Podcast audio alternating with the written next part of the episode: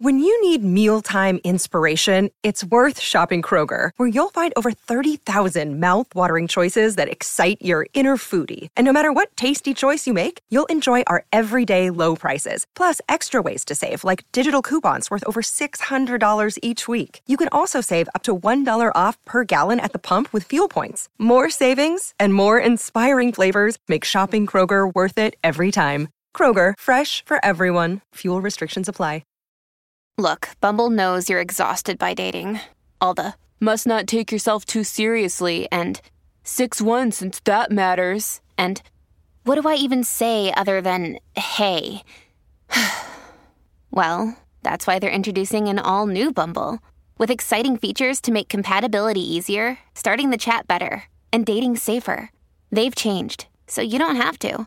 Download the new Bumble now. I gotta explain why I'm so excited right now, right? Like, I, I am excited because, man, it's been hard to keep people's trust and keep our mouth shut. If people believe Dave or not is not gonna be an issue. It's either true or it's not true. One of the things that was shared with us in the early going, and it was shared with the understanding we would not make it public until or unless he gave the okay for it. It was to it, it was documentation that showed what he was going through back then. And I, I, guess we should maybe make it public. There have been references to these documents in some of the news coverage that's happened so far, but nobody has released the docu- documents, so I think we should. Secrets, cover ups, and strange phenomena. UFOs and ideas that challenge reality itself. All these mysteries, all this time. Are we ever going to get to the bottom of these? My name is George Knapp. I dig into news stories that others can't or won't. I'm Jeremy Corbell, and for some reason, people tell me things they probably shouldn't. And this is Weaponized. Weaponized. This is Weaponized. This past week, an atomic bomb was dropped on UFO World by a veteran intelligence officer, a guy who had the highest levels of security clearances in our government a loyal, trusted public servant, a military veteran, a guy with an impeccable record. His name is David Grusch. Jeremy, we've been wanting to talk about Dave for a while. I am so excited. The world has finally heard what we have heard and known for some time, and that we can openly talk about this. Why were we holding on to this? Let, let's tell people about. Sure. Let's tell people about first who is David Grusch? Well, he's uh, he's worked at the highest levels of the intelligence community, has the highest security clearances. He works for an organization that's a, three-letter agency, but it's not all that well known. NGA, right? So check it out. Uh, there's NRO, National uh, Reconnaissance Office, and you have the NGA, National Geospatial Intelligence Agency. Uh, this is an interesting relationship between these two agencies. So, it, with the NRO, you have a lot of equipment, right? You have a lot of hardware. You also have within the NGA, you've got a lot of analysts and people with high access cross platform of compartmentalization that can look at that information. Not everybody, but people have that. What we know is that David Grusch is who he says he is. What we know is that David Grusch was in the position that he says he was in. What we know is that David Grusch had the access that he claims to have.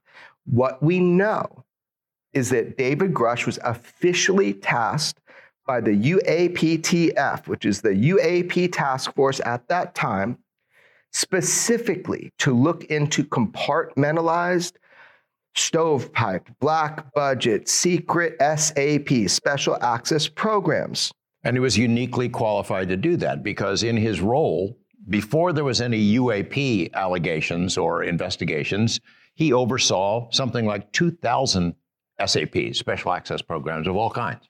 Yeah, Dave Grusch had access and the ability to, because of his kind of extreme capability to to have access to these intelligence people and and programs. He he was tasked to find out is something being hidden?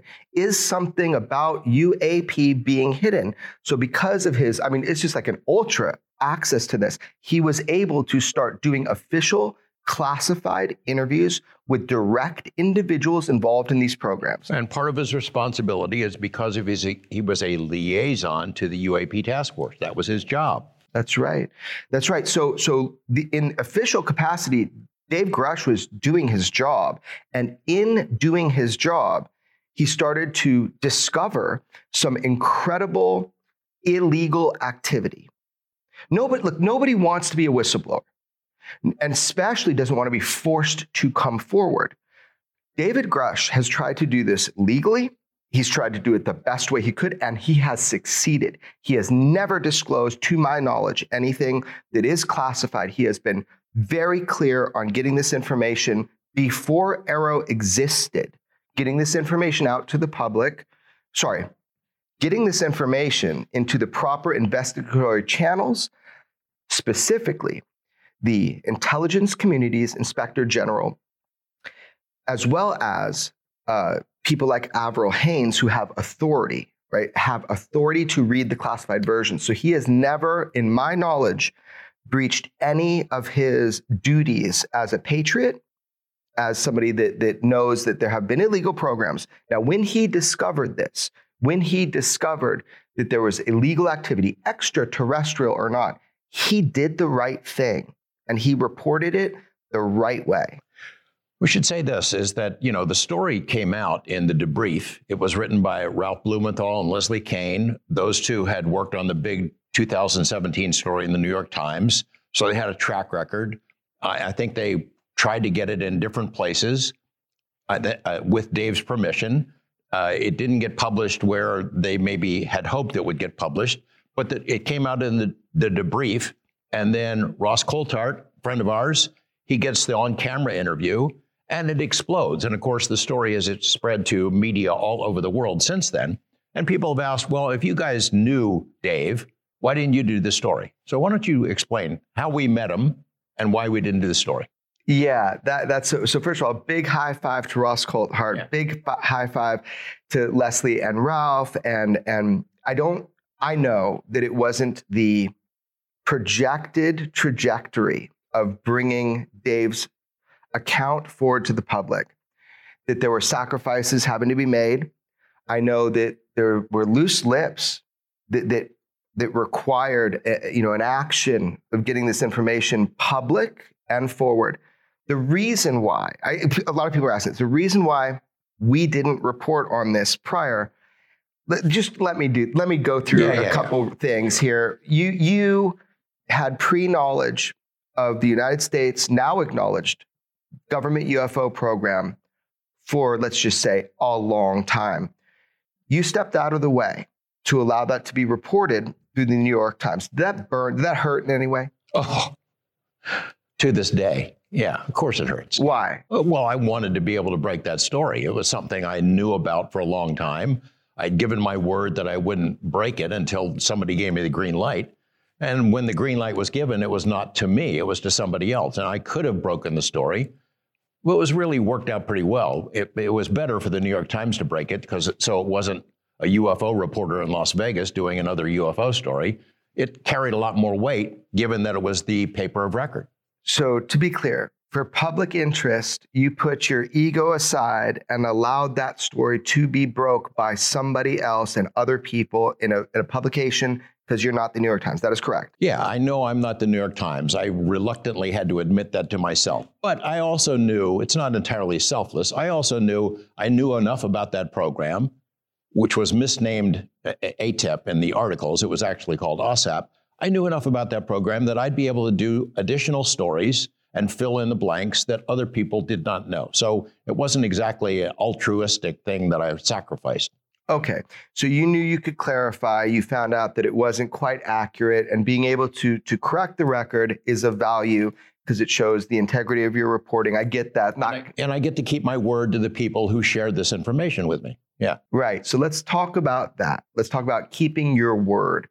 So you'll recall, you know, even though we did break that story before the New York Times, we didn't use any names. My promise to Commander Fravor maybe for four years, we're talking before this goes out, and we promised that his name and that story wouldn't be identified specifically, So we sat, people could say we sat on that, but we did our best within the parameters we had. But what we did is we kept the trust of a source.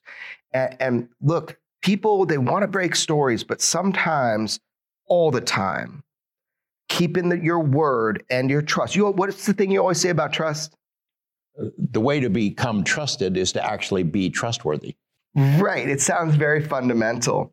So, so here's the deal with Commander Fravor. How he found out that his name was out in the public, and I warned him. I told him he will attest to this that it was going to come out. There's no putting this back, but it, it wouldn't be for me. How he found out his name was public? I called him. He was at work. I said, Do you know? He says, No, what? Oh my God. So, but that moment, right, where for all that time, we kept that trust that allowed other people to come forward. Dave Grusch approached us first. And Dave Grusch, I mean, the first person outside the intelligence community or the inspector general of intelligence came to us. Now, now, why did he come to us? And, and why did we not spill beans right there, George? Well, let's, let's confess this right off the bat. We wish that we had broken this story. I, I mean, we'd like to be the first to come out with, of the gate with this story because it's a big story. But we didn't really think we would eventually get that opportunity. Uh, Dave came to us because he needed help. And he shared certain things with us at a, the SCU conference back in June of 2022. Uh, started our conversation with him. But we had an agreement with him. We were never going to go public with this unless he gave us the green light. And we understood from the beginning that if he had to go public, there were other platforms that he preferred to go with other than us. Right. We are the UFO guys. We can't get past that. We broke some big stories. And uh, there is a part of me, of course, saying, yeah, we'd love to tell this full story right now. Like for the, the last, it's actually 14 months is, is when the first understanding of who Dave was to the point when he first came physically with documents in hand to you in, in a in, in a bar, which we'll explain in a second why it's a bar.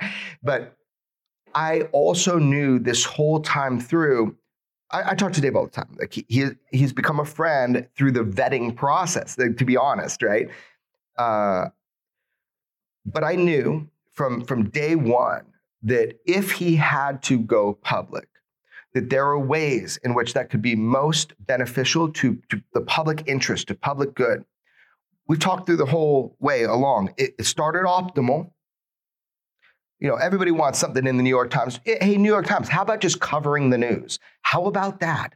It's amazing to me to see these agencies asking me now, how do we cover this UFO thing? We've never done it right. Okay, um, well, now you've acknowledged it. It's like Commander Fravor said. He did the funniest thing he texted me the other day. Commander Fravor said, the United States government is like an alcoholic with UFOs. I go, what are you talking about? And he's like, you got to admit there's a problem before you can start dealing with it. So, this idea that of, of how a story of this magnitude, which people can, they need to judge it, they need to ask for proof. But how does that story get out to the public?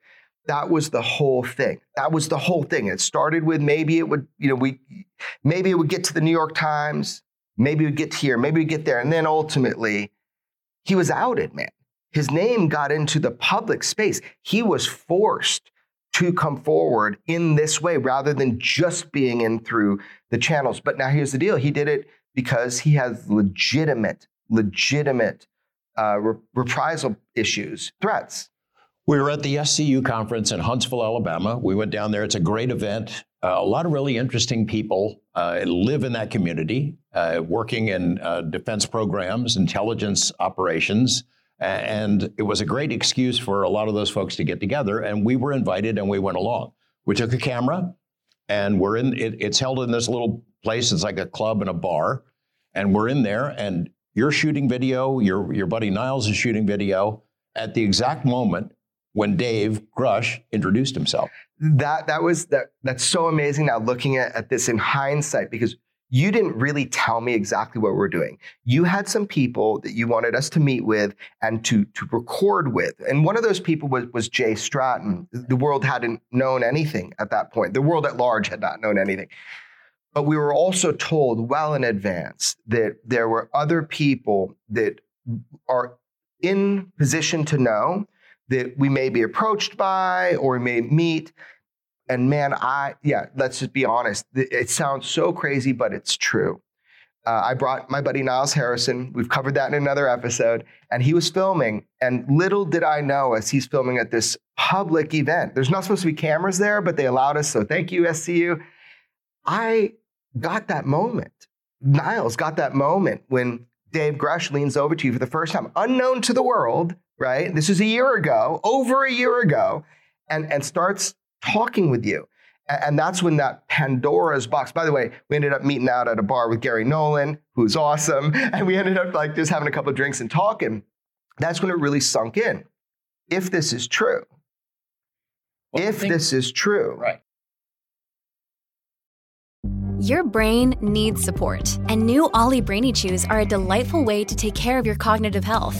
Made with scientifically backed ingredients like Thai ginger, L-theanine, and caffeine, Brainy Chews support healthy brain function and help you find your focus, stay chill, or get energized. Be kind to your mind and get these nootropic chews at ollie.com. That's O L L Y.com. These statements have not been evaluated by the Food and Drug Administration. This product is not intended to diagnose, treat, cure, or prevent any disease. we going? I don't know. It's top secret mission. George Knapp doesn't tell me anything. He abducts me and makes sure I travel and I get there okay with my toothpaste, and then I don't know. He's about to tell me.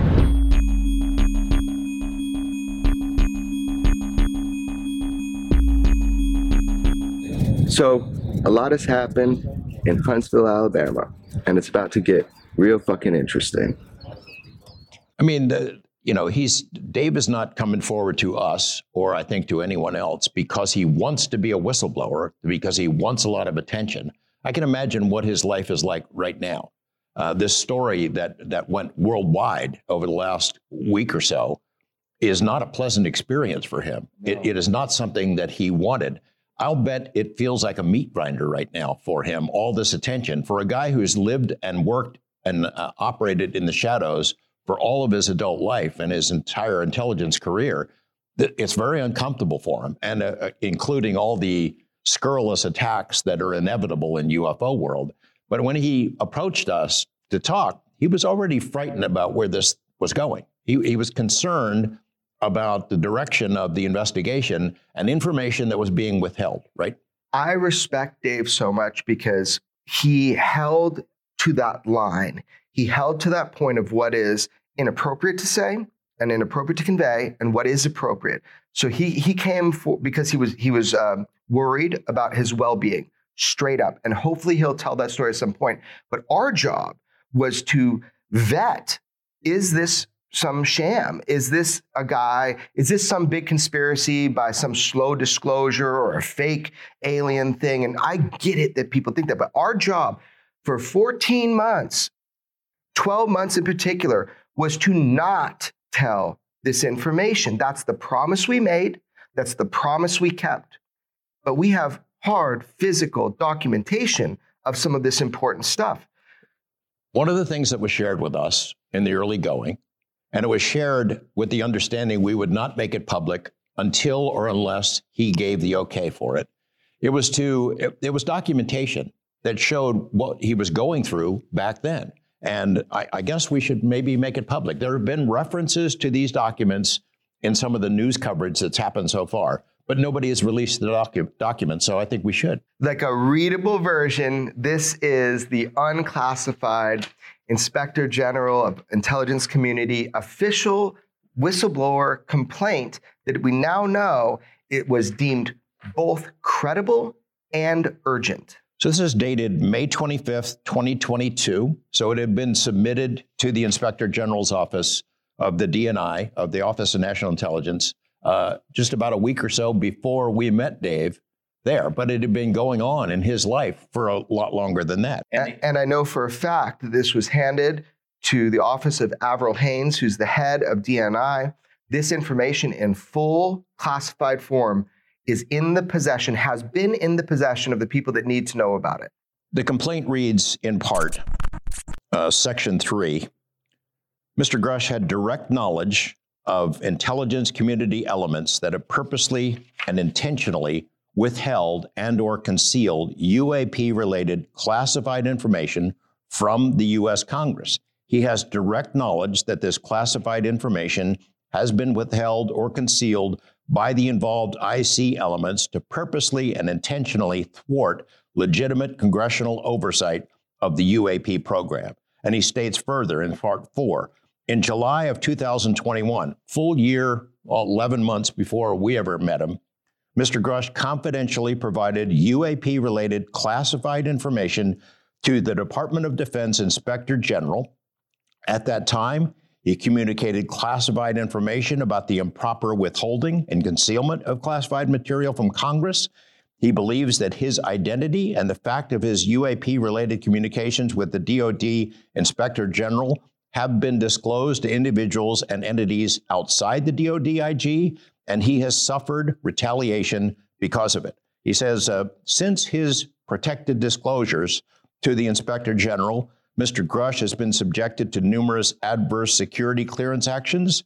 Those actions have unfairly impugned his integrity, his character, judgment, professionalism, and mental health. They got right down to it with him, uh, uh punching him in the gut as much as they could.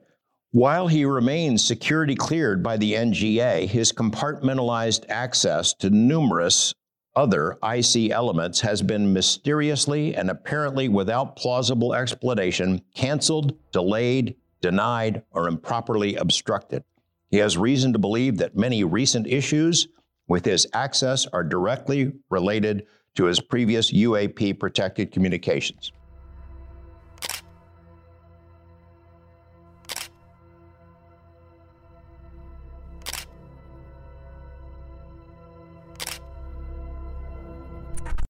Basically, he's doing his job. He passes information about UAP programs up the chain command, and as a result of doing his job, they come after him.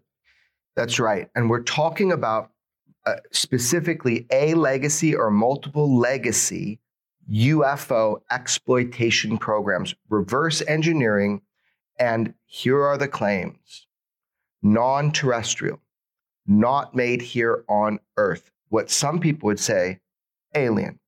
That's the claim from hardware all the way, I think we're going to learn, to bodies. Now, couple things. What have we been doing for the last 14 months, if not reporting on this? I want to explain that, right?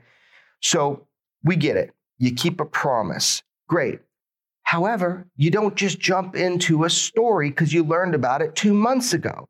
I'm gonna be honest. I'm the I'm the human intel guy in our in our friendship, right? I'm gonna go after people, try to understand through unknown sources to the public.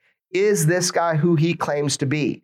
Now that takes time on a story this big. So you and I have been working on this to the point where we can independently verify that this complaint. By the way, the, his lawyer was uh, used to be inspector general of the intelligence community, so that's pretty big dog. Now, you know, if they separate ways, now we'll talk. We'll let we'll let other people talk about that, what that could mean. But here's the deal, man. When you're looking at a case like this and you are vetting somebody, you got to do it right from a from a personal standpoint, all the way up through any sources you have in a community. So, over that time, what we've been trying to do is make sure that Dave not only is who he says he is, had the access he said, and had the role and title and job, which we confirmed all of that. Who is he as a person? Because all of this is going to hinge. Is he telling the truth? That's what the public is going to need to know in order to absorb the veracity of these claims. So, look, man, I'm, I'm just going to speak openly and personally. Dave is who he says he is. He's a man of character. He's a man of integrity. He's never crossed a line. He parses his words. He makes sure that he does it right. And God damn, I'm proud of him.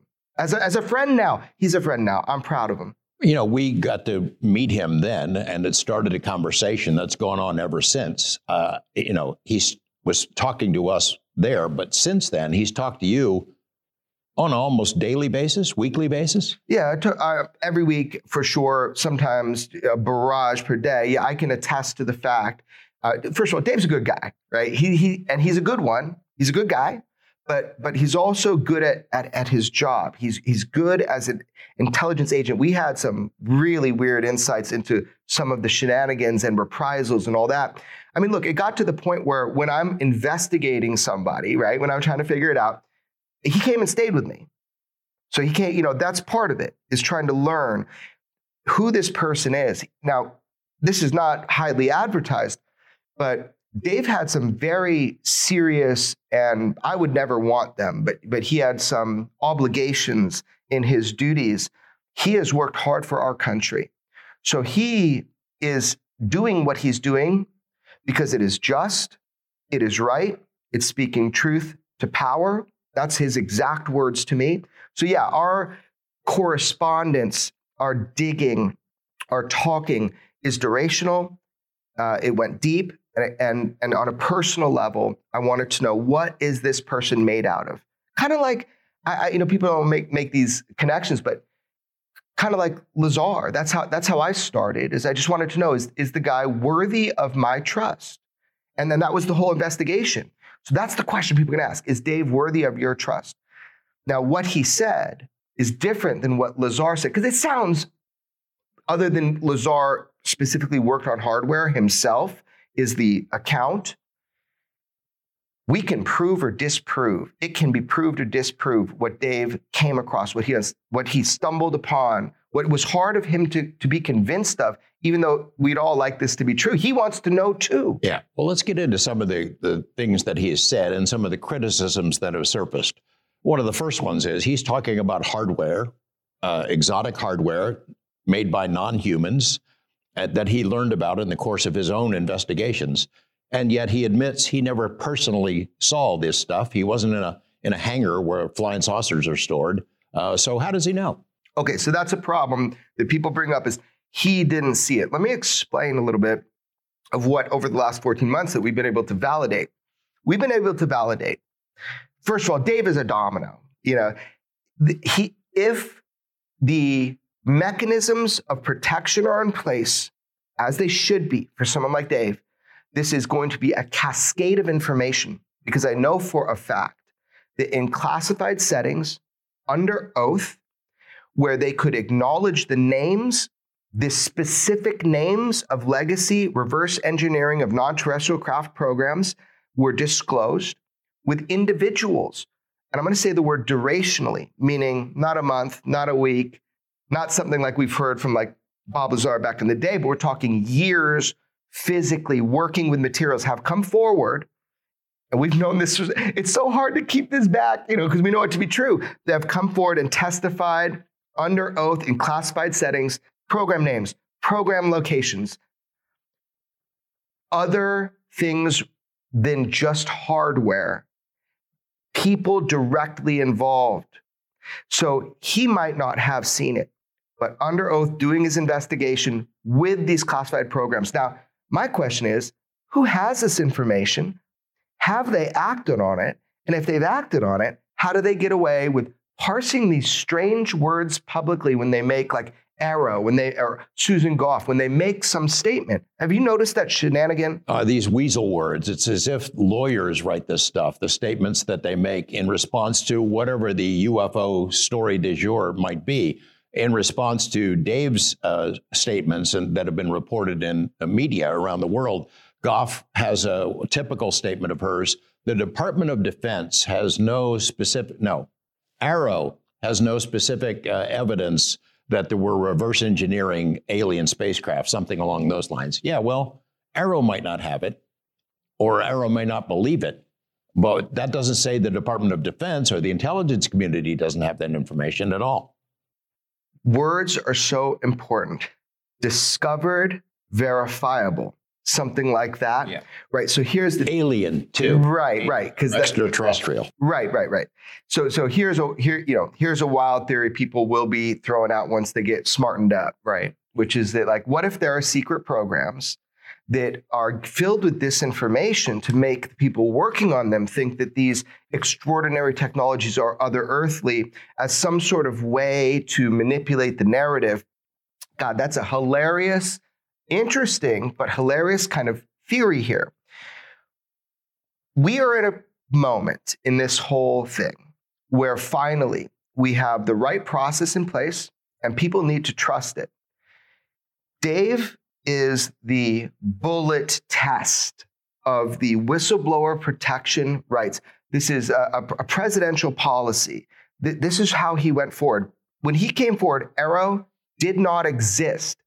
I, I can tell you, I know directly that Sean Kirkpatrick, Dr. Sean Kirkpatrick, is fully aware of the, the base understanding of what Dave Grusch brought forward and that there are other people in those programs willing to talk. Now, my question is, and I've gotten different answers, would Dr. Kirkpatrick and his office have the authority, the need to know, maybe, but the authority to follow up on that concrete, hard evidence of physical locations of hardware and beyond storage facilities of these programs? Does he? Would he? Do they have the clearances uh, uh, to have access to the kind of information Dave has shared behind closed doors? I think the answer probably is no. Well, hold on. Clearances is one thing. That's there's two sides to the to the coin of intelligence. There's clearance and there's need to know. So the authority comes from need to know. Now, I would say they do have a need to know, but not everybody is convinced that AARO is going to do the right thing because of these public statements. A lot of these dominoes, a lot of these people that, that have direct firsthand knowledge, why do they come to us? A lot, the majority of which people don't know publicly. Why do they do that? It's because they do not trust this process yet. But how Dave Grusch's account is going to be treated is going to pave the way for if things need to come to journalists or if they need to go through the official process it would behoove the DoD to treat this properly and to stop whoever is trying to create these reprisal aspects on, on Mr. Grusch. I mean, we believe, and we have good reason to believe, that Dave has gone high up and has testified behind closed doors under oath to congressional committees and perhaps to other folks to tell the basic story. We believe he has also helped shepherd other people who have direct hands on experience to tell that story as well. Does Sean Kirkpatrick and AARO know about this? Sure, he does. Yes, for a fact. Sure, he does. He knows about it. He has made the same kind of weaselly statements that Susan Gough has made. Oh, well, we have seen no really verifiable information about ET reverse engineering stuff. Weaselly words. Okay, you're throwing punches right now. you you you think that this is is not being handled by Dr. Kirkpatrick and AARO the way it should be. You're throwing punches. Yeah, I think Congress has made it pretty clear. They want this information. They want to have access to it. They want whistleblowers who have information, direct hands on experience with these legacy programs to step forward. Those people are really reluctant, as we know. We talk to them. We, we have we have passed people through the process that are verifiably who they say they Other are. Other people whose names are not yet known to the public or to the UFO world who want to tell the story, who were hoping that the whistleblower protections would work for them, that they would be able to go to AARO as the proper agency looking into this, designated by Congress, tell their story, and that it would get out. It would go to the places where it needs to go. And now they're worried about it. And Dave is a good example of why they should be worried about it because of how he's been treated or he'll be a good example of why they can trust it. The ball's in their court, but we have a specific. I want to read you something uh, that uh, uh, something Dave gave me to to say. So uh, let me let me read that to you. Okay, I'm gonna have to look in the text here. Oh, he just fucking called me. Shit. I'll call him right now. Full disclosure: I'm sitting here with George. Cool. Oh, okay, sure. Yeah. So check it out, man man, things are happening in real time. It's like crazy. So what, what? So what? There's been this huge thing online that the Inspector General of Intelligence, the former Inspector General of Intelligence, who is Dave's lawyer, by the way, great lawyer to have when you're doing this kind of thing, that that firm dropped him and it, to try to discredit him, even in the publication that told his story. It's like they've got a weird sub agenda. So they tried to make that seem mysterious. Is it? What just happened? That call, well, what just happened? According to, to Dave, um, that law firm represents whistleblowers and active duty government employees. Dave is no longer a government employee. He left. And so uh, the firm that would normally represent him has been peeled off. However, to suggest that it's somehow this big split that they don't believe him is completely wrong because the lawyer who represented him all the way through this, the guy who used to be with the IG's office, is still representing him. He's peeled off from the firm and is still sticking with Dave. We're talking about the former Inspector General of Intelligence. Yeah. So, what you're telling me and what I'm telling you, and what we know to be fact, is that this individual is leaving their law firm to privately, because of uh, faith and belief and trust and righteousness, to, to be right there next to Dave. I can imagine what it's been like the last week for that law firm to be pounded and hounded by media from all over the world. Not only uh, reporters and producers and demands for interviews, but also all the UFO crazies who have been pounding them with uh, criticisms and questions and things of that sort. So I'm sure that representing somebody who is now as high profile as Dave is is a headache for them. So they might use the excuse, well, he doesn't work for government anymore. We're leaving him. But the lawyer who's known him the best, who's worked with him through this whole process, is sticking with him because he knows Dave is a legitimate guy and he's going to uh, have his back, as we will. I got to explain why I'm so excited right now, right? Like, I, am excited because, man, it's been hard to keep people's trust and keep our mouths shut. If people believe Dave or not is not going to be an issue. It's either true or it's not true, right? And, and we now are in a moment where this can be proved. So I'm excited because, man, I, you get this too. You sat on a story for so long by the time it comes out, whether through you or through other people, what is that like? What is that feeling like when something you've been keeping secret finally comes out? Well, it's good. It's a good feeling, you know, especially when you got somebody as credible as Dave. It, it's frustrating if if uh, the story comes out from someone else. Obviously, there's a it's a mixed bag of emotions there, but you're glad the information finally comes out and gets taken seriously. In Dave's case, he has testified under oath about not only the things that the public has now heard, but a lot more.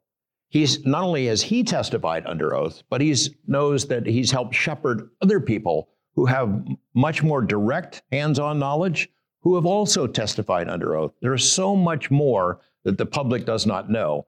People are grasping at straws looking for a way to discredit Dave. For example, they're complaining that we once met with him at a Star Trek convention in Las Vegas. Oh my God oh my God, he must be some crazy Trekkie guy. You can't believe anything he says. He loves the Wrath of Khan. Therefore, we got to dismiss this whole thing. So let's tell the story of how, how that happened. Yeah, uh, guilty. We, we actually we, we, actually did meet at a convention. Um, okay, so here's, I guess it seems so mysterious from the outside. So my childhood friend, one of my best friends, is uh, a, a, guy named Rod Roddenberry. His, his real name is uh, Eugene Roddenberry. He's the son of Gene Roddenberry, creator of Star Trek.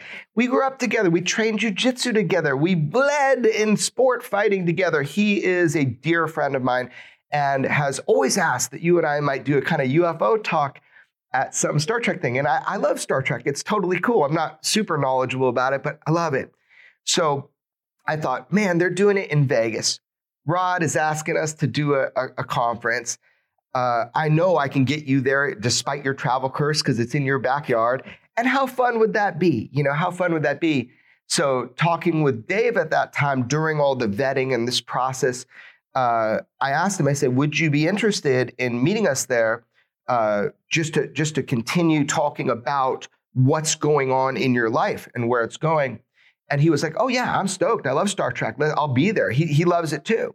Is that a crime, by the way? I know. I, he wasn't dressed as a Klingon, by the way, for the record. He didn't come in a costume. Yeah. Uh, he came to the event. He heard our presentation. Yeah. We spent some time together to talk about topics of mutual interest. And, and, and in fact, I kind of thought it was a greater level of protection. Here's a guy that is receiving true threats to his and his family's well-being.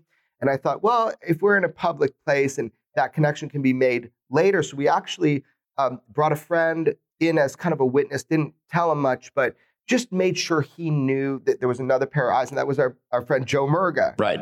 Joe was there, spent some time, heard some of what our conversations were. Yeah, just the basic conversations as journalists when we're interacting with individuals where we we can't tell something yet. Here's the part that has not been made public is so Dave was there in Las Vegas with us at the Star Trek big event, very cool event.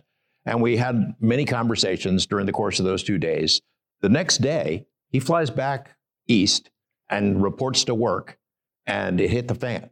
And we were concerned that it might have been somehow related to him being seen with us in public. Describe what happened to him when he got to work that day. Uh, I, I, maybe that's a. That's too far to go. I, I don't know. Maybe that's okay. So I, here's the deal. Um, I, I am being absolutely clear with this.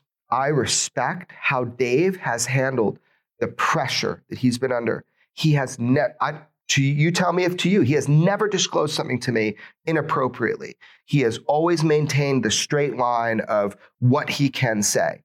So, meeting there, it was more like getting to know him, but also allowing just some public knowledge that would come out later that, like, okay, look, he started this process. This isn't like a whim. This isn't like a big conspiracy thing. But I guess we'll, so we will say, so Dave had a lot of reprisal. One of the things at some point is that he was, uh, and it's in the IG, he was, he was stripped of access, you know, to his clearances and whatnot. And that, and that did happen the, the day he got home from, from being with us. But his problems started prior when they found out that in his IG report, before we met that, that they were doing that. They were angling on him because of what he uncovered, the illegal programs. That is coincidence, and he doesn't blame us, and we don't try to put anything on that. But as journalists, it's good for us to know that that is the level of pressure he was under. Now, by the way, he was cleared of all of that, completely cleared. That was a bullshit, fucked up attempt to try to uh, intimidate him, hundred percent, and keep him quiet, hundred percent. Yeah. Why? Why would? Well, I mean, it's coincidental that he meets with us in Las Vegas. He goes to the Star Trek event, and then the next day when he gets back, they walk him out. They strip him of his clearance. They suspend him. They suspend the suspended him, and and and he has to fight to get his job back, which he did. And he fought and he and won. He provi- and he won and he provided everything. It was bullshit. And that's the kind of thing that stopped people. So everybody asks, like, why don't you just put something out? Why don't you do this? Why don't you do that? Do you realize people that put their heads above the parapet are often shot at? So, so that's what we're seeing. Now, whether you believe Dave or not, that's up to you. But we, we're going to get to the bottom of that. But that's just that's a human thing. Let's be honest. That's yeah, a human. I mean, you know, something that we've talked about many times, and through the course of my career as a journalist, sometimes you have to protect your sources even from themselves. So Dave has maintained strict rules about what we could know and what we couldn't. And he never crossed a line. He never told us things that we should not know that is classified, uh, very specific information, the kinds of questions that the public now has.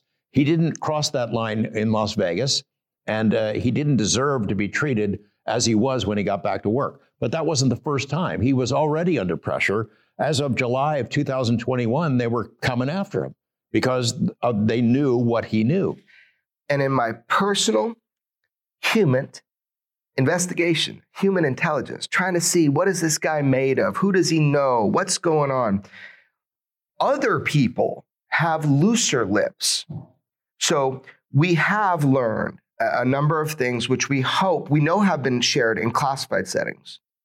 And we do hope the public gets to know that through the proper channels. That is information, if true and correct, that is of public interest on a scale that I think is is it's changing. It's it's it's transformative. One of the other things that comes up is is Dave just repeating stuff that he's heard from the UFO echo chamber, other people who are in these circles who've been through part of what he's gone through, who have gone public and said these things? Is he just repeating things he's heard, heard from, say, Lou Elizondo? And, and the answer, they do know each other. The answer is no. Let's let Dave speak for himself. He told me that, uh, you know, he gave me a direct statement on that, and I want to share that. Let's, let's let Dave speak for himself. I'm going to just read it, though. Sure.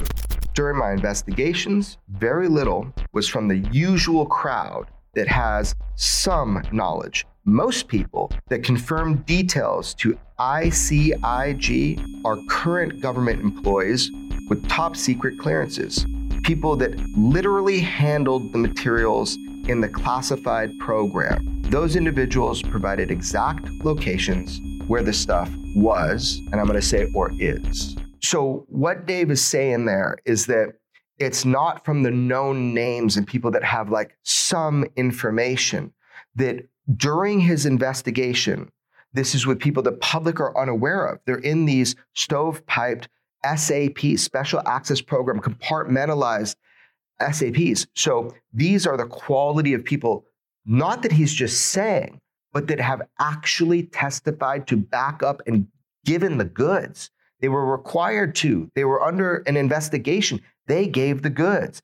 So if this is true, which I believe it is true now, the question is are we going to learn about it publicly? You know, Dave has access to multiple levels of information. There are, he does have communications with some of the names that are known in UFO world, people who've already come out and have gone public. But more importantly, he has access, direct access to many of the names who have had hands-on experience with these programs, who have testified under oath in Congress and elsewhere. He has access to them as well. He has access to a lot of information that he would not even share with us, uh, that he would not cross a line and tell the public about. In fact, I think we need to make the point that this story broke in a way that he did not want it to go out. He did not want it to be this way. I think the journalists who were working with him, Leslie and Ralph, didn't want it to be this way either, but somebody leaked his name. Now, we have known his name for a long time. We didn't leak it. We wouldn't. We wouldn't make that information public unless he told us uh, that that he wanted to go that route. We were there as sort of a backstop to protect him if he needed our help. That that's right. And and the the interviews and all this stuff, it was just kind of like a, a backup plan. And so so that's what's kind of concerning to me. I, I don't know how that was. I've heard how that those names get out, but uh, it wasn't through us, and that's very clear in the in the public realm. But I think your point, and I think it really needs to be heard, is that because it's true, is that this was not what somebody was looking to do, was be in the public. I mean, Dave is a kind of socially private person in, in some ways that I've gotten to know him.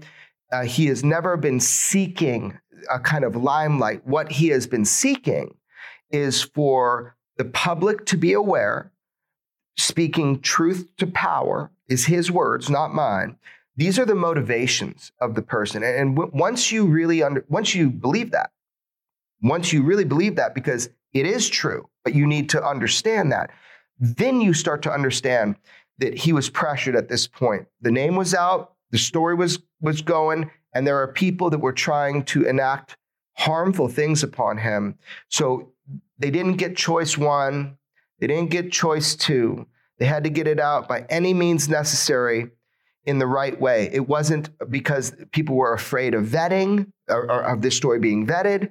It was because there are reprisals. And this is an important case to protect because if it's true, it changes a lot. I mean, what we can document for sure is that Dave was following the rules. Starting in July of 2021, he was going forward through the established processes, through, through the will of Congress that had been expressed uh, publicly and in legislation. They wanted information to go up the pipeline to be presented through the proper channels, and he was trying to do that. And what he faced was retribution by people in the intelligence community. A year later is when he first started talking to us as a backup plan, as protection in case things went really bad. And now, this year, the last week, the story blasted out, out into the public, not because he wanted it out, not because the two journalists, the three journalists working directly with him wanted it out right now. It had to come out because somebody leaked it. Now, whatever their motives were for who leaked his name, trying to pressure, pressure him, we're not exactly sure,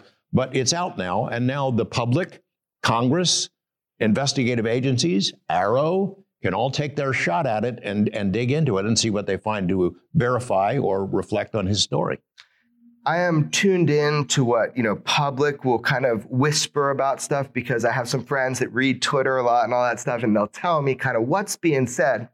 And one thing that people are saying, and I want to nip this in the bud because you start believing nonsense like this, it it corrodes the truth. some people are saying, even friends of mine, like even family, you know, they're like, this is it.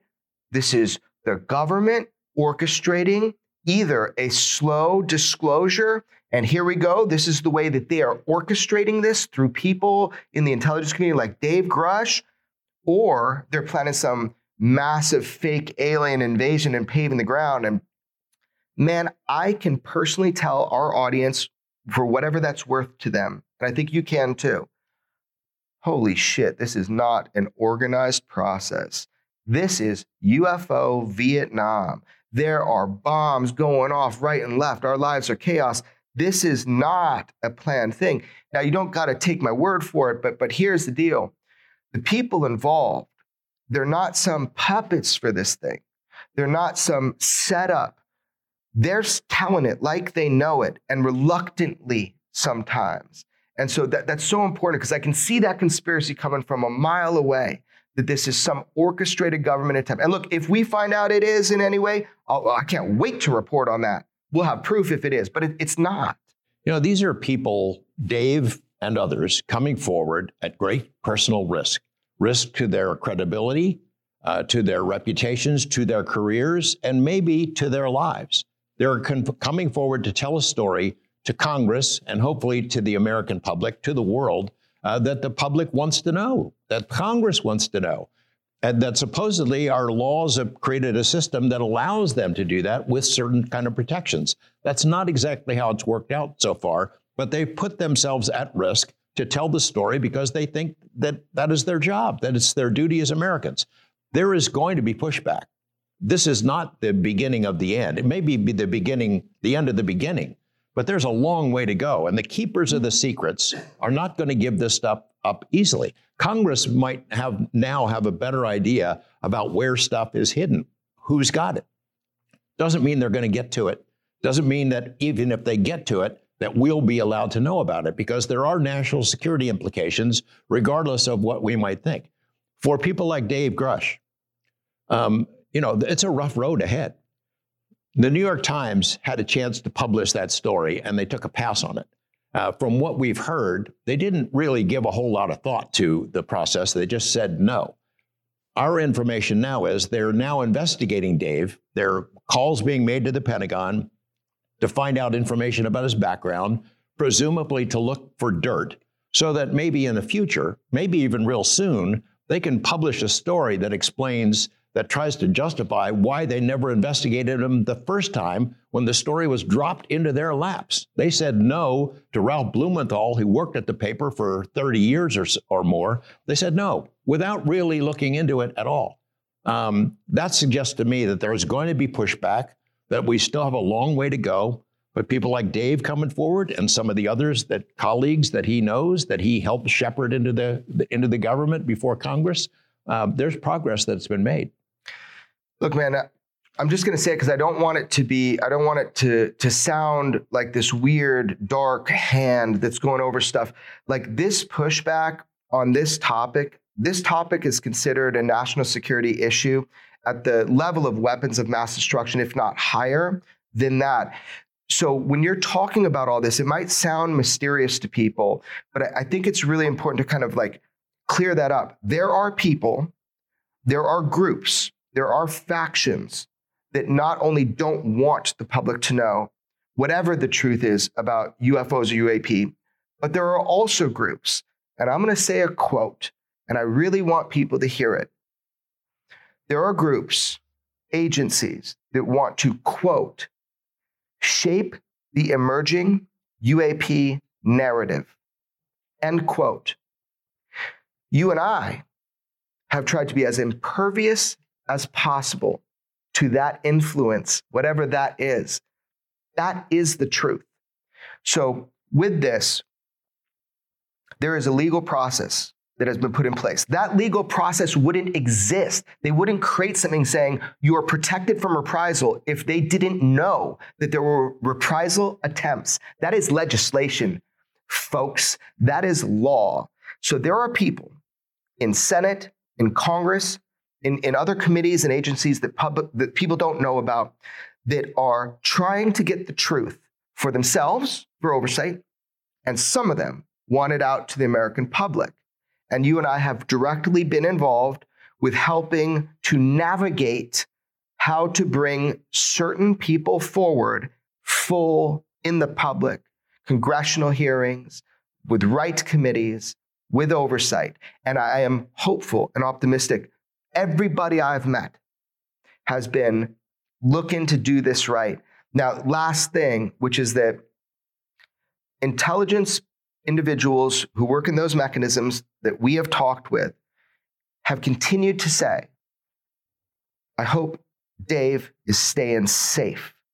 And that has concerned me greatly because that is a concern for people. So the best way for, for Dave Grusch to stay safe is to stand right where he is when it, when it is appropriate to talk, but to be right out in the light. We applaud Dave's courage and integrity yes. for coming forward. We know that it's going to be a rough road ahead for him. He's going, there's going to be a lot of slings and arrows, a lot of attacks on his credibility and on the credibility and integrity of the people who will follow him. Uh, but we appreciate that he's come forward. We really appreciate that he shared our, our trust, shared his information, some of it with us, and, and uh, asked us to have his back. And he will have that going forward. Even though we regret we didn't get to break the big story, we have other stories to break, and, and, a lot of them have to do with Dave. Let, yeah, let's maybe we'll we'll just leave people with this, which is that um, there is a bigger story, and over this time, I am so inspired. I mean, I think you can tell with this episode, I'm super excited. You know, it's like I'm inspired that we're going to be able to finally talk about some things that that that we've wanted to, and in the right way, and with new releases.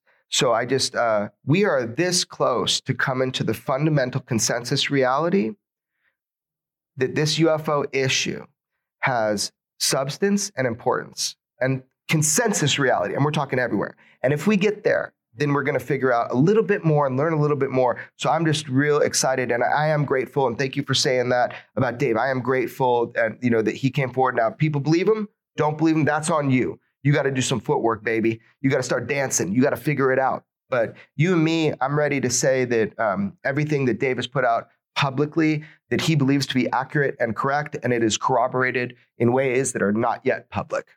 It's uh, he's got a ways to go. The American public and Congress have a ways to go before they get to the bottom of this. But it, what a heck of a journey and exciting time! I can't wait to see yeah. what happens next week. Yeah, man.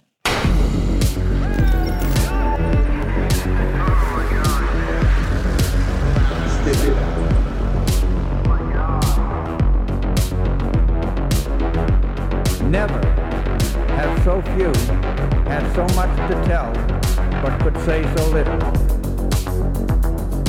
Follow and listen to Weaponized, a presentation of Jeremy Corbell, George Knapp, Dark Horse Entertainment, and Cadence 13 Studios. Available now for free on the Odyssey app or wherever you get your shows.